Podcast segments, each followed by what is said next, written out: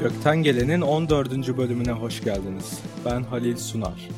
Beraber olduğumuz süre boyunca UFO'lardan, dünya dışı varlıklardan ve paranormal olaylardan bahsedeceğiz. Bunaltıcı bir Ağustos gününden herkese selamlar. Bu çile ne zaman bitecek merak ediyorum. Geçen sene Eylül ayı bile çok sıcaktı. Bu yaz geçen senekinden de daha sert geçiyor sanki ya, ya da bana öyle geliyor bilmiyorum ama herhalde Ekim sonlarına kadar hava pek soğumayacak gibi görünüyor. Bu havaların ısınmasını karbon salınımına bağlıyorlar ya. Aslında ondan çok daha büyük bir etken var. Dünyanın manyetik alanının kayması arkadaşlar. Her birkaç bin yılda bir olan bir döngü var dünyada. Dünyanın çevresinde manyetik bir alan vardır diğer gezegenler gibi ve bu alan sabit değildir. Havacılıkla uğraşanlar bilirler aramızda mesleği havacılık olanlar varsa gerçek kutup noktasıyla manyetik kutup noktası aynı yerde değildir. Her sene bu manyetik kutup noktaları birkaç derece kayar. Hatta o yüzden uçakların vesaire navigasyon sistemleri düzenli olarak güncellenir. Yoksa değişen manyetik alandan dolayı yanlış istikamete uçarlar. Dünyada iklimlerin değişmesi de genel olarak bu olaya bağlı aslında. Hani kendi aramızda konuşurken diyoruz ya eskiden bu kadar sıcak olmazdı. Her yaz sanki daha sıcak oluyor falan. Böyle kendi aramızda geçen muhabbetler vardır. İşte her yıl biraz daha sıcak hissetmemizin sebebi manyetik alanın her yıl birkaç derece kaymasıyla doğrudan alakalıdır. Eskiden Avrupa çok soğukken mesela artık kışın doğru düzgün kar bile yağmıyor Avrupa'da. Mesela geçen kış çok sıcak geçti. Tam tersine çöllere bakıyorsunuz, daha güneydeki yerlere. Arabistan'da ya da Sahra çölünde kışları kar yağmaya başladı son birkaç senedir. Yani bu gezegenlerin bir doğal döngüsü aslında yapacak bir şey yok. Biz de katlanacağız mecbur.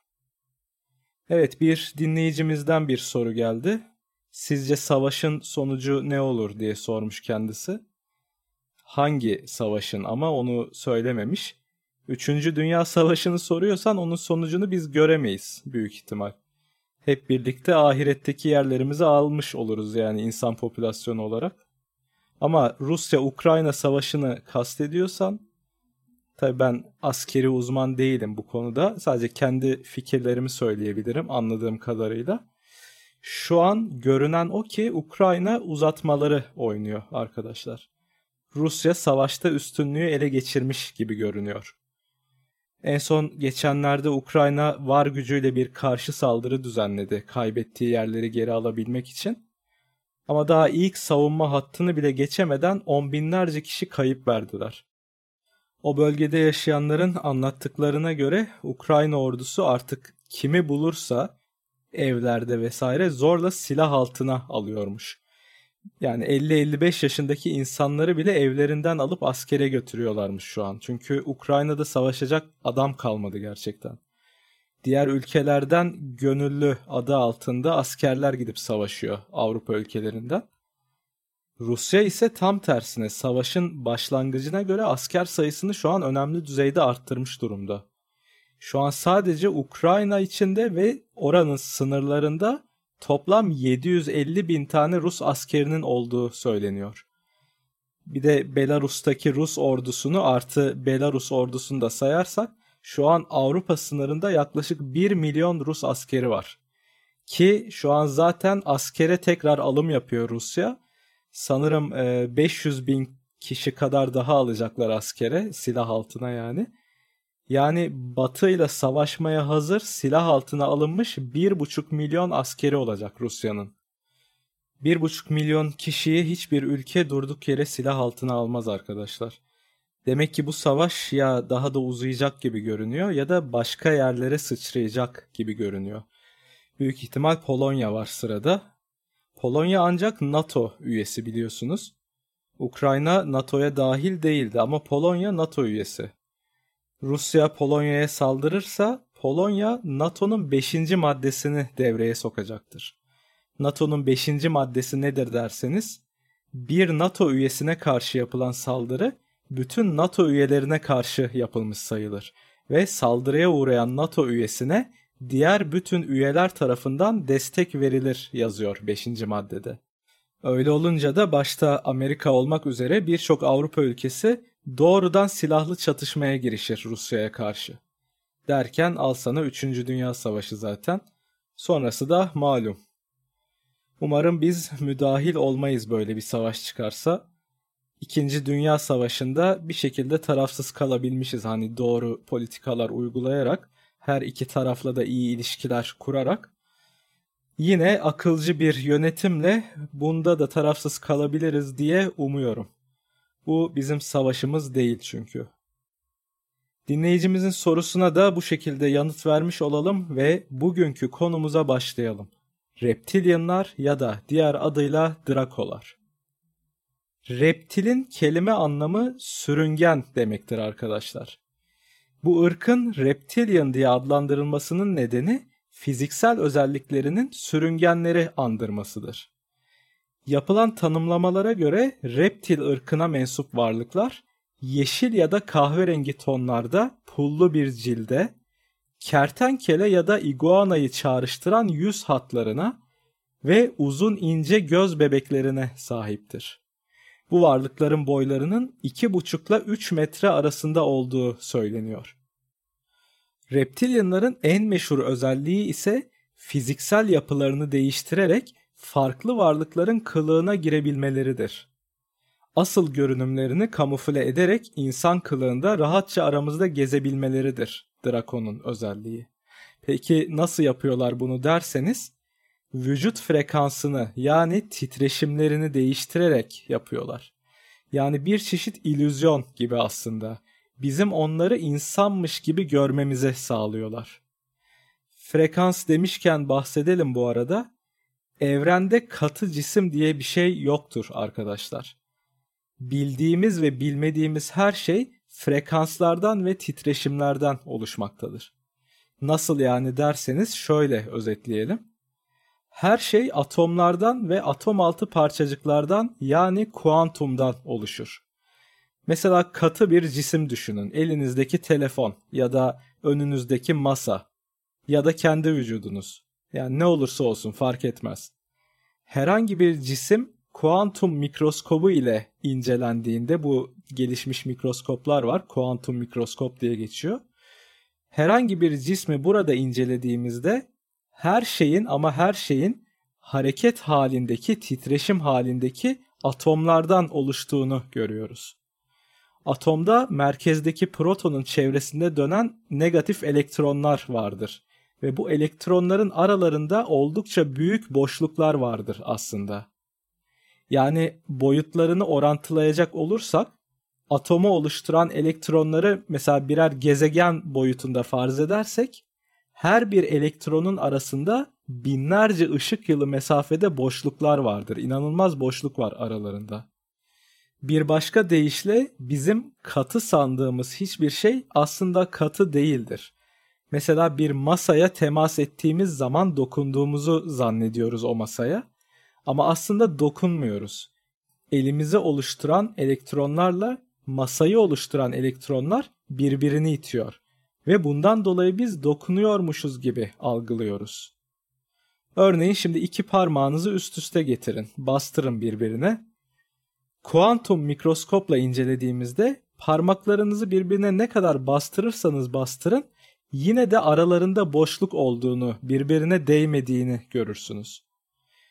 İnsan vücudunun yani %99.9'u boşluktur arkadaşlar. Sadece insan vücudu değil her şeyin yani. Bu bilimsel olarak kanıtlanmış bir şeydir. Eğer bizi oluşturan atomlardan elektronları çıkarırsak geriye %0.00001 gibi bir değer kalıyor. Hani katı cisim anlamında. Vücutlarımız da dahil çevremizdeki her şey %99.9 oranında atomlar arası boşluklardan oluşmaktadır. Hal böyle olunca eğer teknolojik olarak yeterince ileri bir ırka mensupsanız vücudunuzu oluşturan atomları manipüle ederek dış görünüşünüzü değiştirebilirsiniz. Aynı reptil ırkı gibi kılık değiştirebilirsiniz yani sizlerde. Evet peki reptilian yani Draco ırkının kökeni ne? nereden geldiler ve niçin geldiler? Bu ırkın ana vatanı bize 1270 ışık yılı uzaklıktaki Orion takım yıldızı olarak belirtilmektedir. Ancak yayılmacı bir mantaliteye sahip bir ırk olduğu için galaksinin birçok noktasında kolonileri de bulunmaktadır. Bu varlıkların kim olduğuna dair aslında çok sayıda teori var arkadaşlar. Şimdi tek tek hepsine girmek istemiyorum. Ancak benim kendi araştırmalarıma göre bana en mantıklı gelen teoriyi ele alacağım. O da şu. Reptilian ırkı Anunnakileri oluşturan koalisyonun bir üyesidir. Anunnakilerle alakalı bir bölüm yapmıştık daha önce biliyorsunuz. Binlerce yıl önce dünyaya gelip insanlara hükmeden ve çok tanrılı dinlerin temelinde yatan uzaylı ırktır Anunnakiler. Ancak Anunnakilerin tek bir ırk olmadığı, birkaç farklı ırkın oluşturduğu bir koalisyon olduğu konusu ufoloji çevrelerinde ağır basan bir düşüncedir. Zaten Anunnaki kelimesi de Sümerce'de gökyüzünden dünyaya gelenler anlamı taşıyor. Yani özel bir isim değil aslında.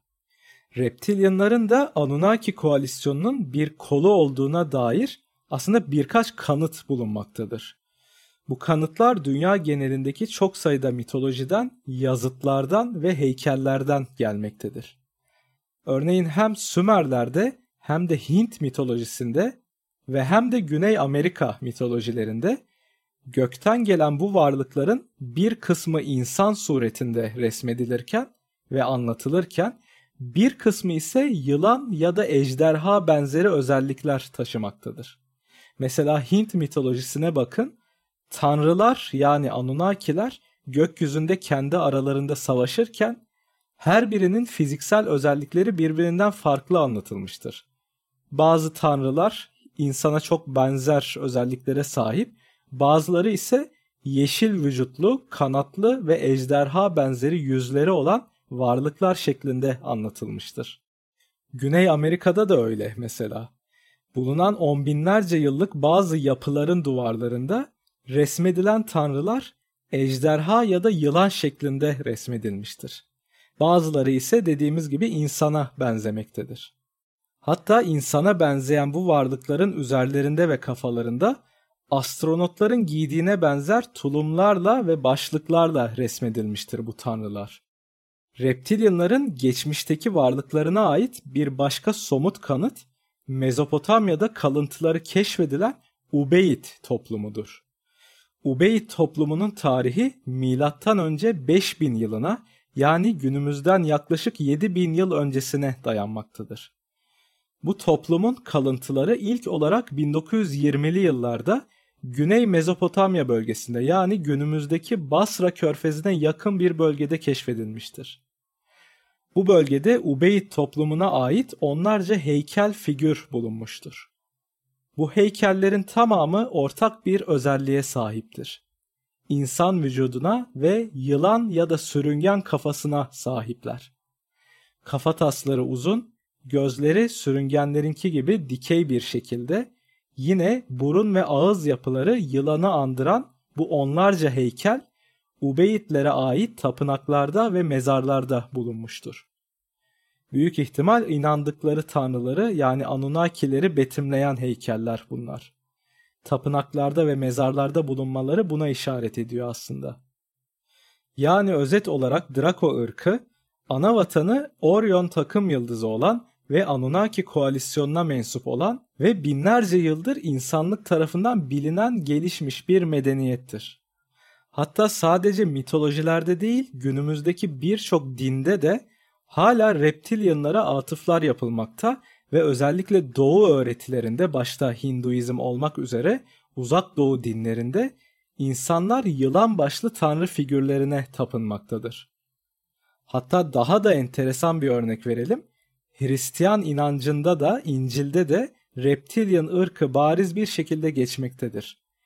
Bazen yılan olarak bazen ejderha olarak farklı farklı ayetlerde Mesela Adem'le Havva'nın cennetten kovulma hikayesi vardır günümüz dinlerinde. İslam inancına göre işte şeytan Havva'nın aklına giriyor ve yasak meyveden yemesini söylüyor.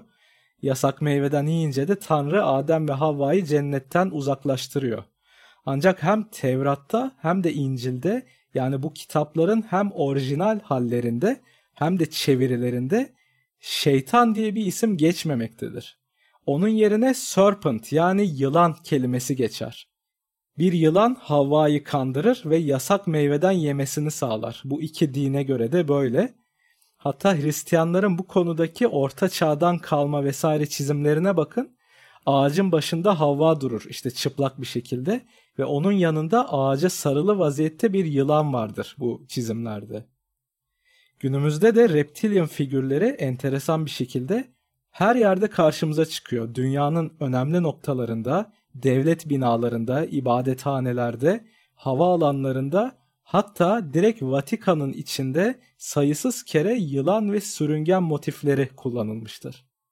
Daha önce de bahsettiğimiz gibi Vatikan'da Papa'nın konuşmalarını yaptığı çok büyük bir salon var. Yılan başı şeklinde tasarlanmış. Tam ortada yılanın ağzında ise Papa'nın oturduğu taht bulunmaktadır. İnternetten aratın arkadaşlar. Vatikan Paolo 6 salonu. Vatikan Paolo 6 salonu. Görünce insan anlam veremiyor başta. Yani Papa neden yılanın ağzında oturuyor diyorsunuz. Ya da Papa'nın elinde neden yılan şeklinde asa var diyorsunuz ama işte yılan figürünün aslında gizli olarak dinlerde neyi temsil ettiğini araştırınca her şey aslında kafanızda oturmaya başlıyor. Evet peki reptilian ırkı uzak geçmişimizde kalan bir ırk mı? Uzun zaman önce yaşanan Anunnaki savaşlarından sonra dünyayı terk mi ettiler yoksa hala buradalar mı? Buradalar arkadaşlar. İddia edilene göre dünyanın yüzde birini bile oluşturmayan multimilyarder kesim yani dünyadaki ekonomik ve politik olayların gidişatına yön verenler ve neredeyse bütün medya kuruluşlarını elinde tutan birkaç bin kişilik kesimin doğrudan şekil değiştirmiş reptilyanlar veya reptilyan melezleri olduğu söylenmektedir. Dediğimiz gibi yayılımcı, ele geçirme ve yönetme üzerine kurulu bir kültüre sahip bu varlıklar ve binlerce yıl önce dünyadan çekilmeden önce Burada insanları yönetmek ve yönlendirmek üzere aralarından bazılarını dünyaya bırakmışlar. Şu kesinlikle tesadüf değildir. Eski zamanlardaki yöneticilerin yani firavunların, kralların, imparatorların her neyse neredeyse tamamı tanrıların soyundan geldiklerini iddia etmişlerdir. İlk bakışta bu bir güç gösterisi gibi algılansa da aslında büyük yöneticilerin soyları araştırıldığında birçoğunun birbirleriyle akraba oldukları anlaşılmaktadır. Hangi ülkede olurlarsa olsunlar, hangi dili konuşurlarsa konuşsunlar, birçok kraliyet ailesinin kökeni aynı soydan gelmektedir.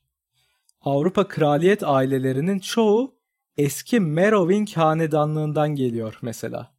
Meroving hanedanlığı tarihte mavi kanlılar olarak tanınmışlardır. Mavi renkli kan ise sürüngenlerin bir özelliğidir. Biliyorsunuz bizim kanımız demir içerdiği için kırmızı renkte ancak sürüngenlerin kanları bakır içerikli olduğu için maviye çalan bir renge sahiptir. Hem bu kraliyet ailelerine mavi kanlılar denmesi hem de soylarının antik Mısır firavunlarına ve dolayısıyla Atlantis'e dayandırılması bu şahısların reptilian ya da melez olma ihtimalini güçlendirmektedir. Dünyada kalan bu Draco varlıkların temel görevinin insanları yönetmek olduğu, eğer insan popülasyonu kontrollerinden çıkmaya başlarsa da nükleer savaş ile insan soyunu sona erdirmekle görevlendirildikleri söyleniyor. Üçüncü Dünya Savaşı bölümünden sonra bunu da üstüne koyunca Hele ki şu anda dünyadaki bazı yöneticilerin 3. Dünya Savaşı'nı başlatmak için ellerinden gelen her şeyi yaptığını da düşününce insan bir ürpermiyor değil açıkçası. Acaba bizi dünyadan silip bu gezegenin yeniden sahibi mi olmayı planlıyorlar? Umarız aklı başında bazı politikacılar sayesinde reptilyanların bu planları bir şekilde suya düşer diyelim. Hala hiçbir şey için geç değil. 14. bölümünde sonuna geldik. Bize ulaşmak isterseniz mail adresimiz gokten. Yayınlarımızı beğeniyorsanız Spotify üzerinden Support the Show tuşuyla bağışta bulunabilirsiniz. Ya da Instagram sayfamızı ve bölümlerimizi çevrenizle paylaşarak bizlere destek olabilirsiniz. Bir sonraki bölümde görüşmek üzere, hoşçakalın.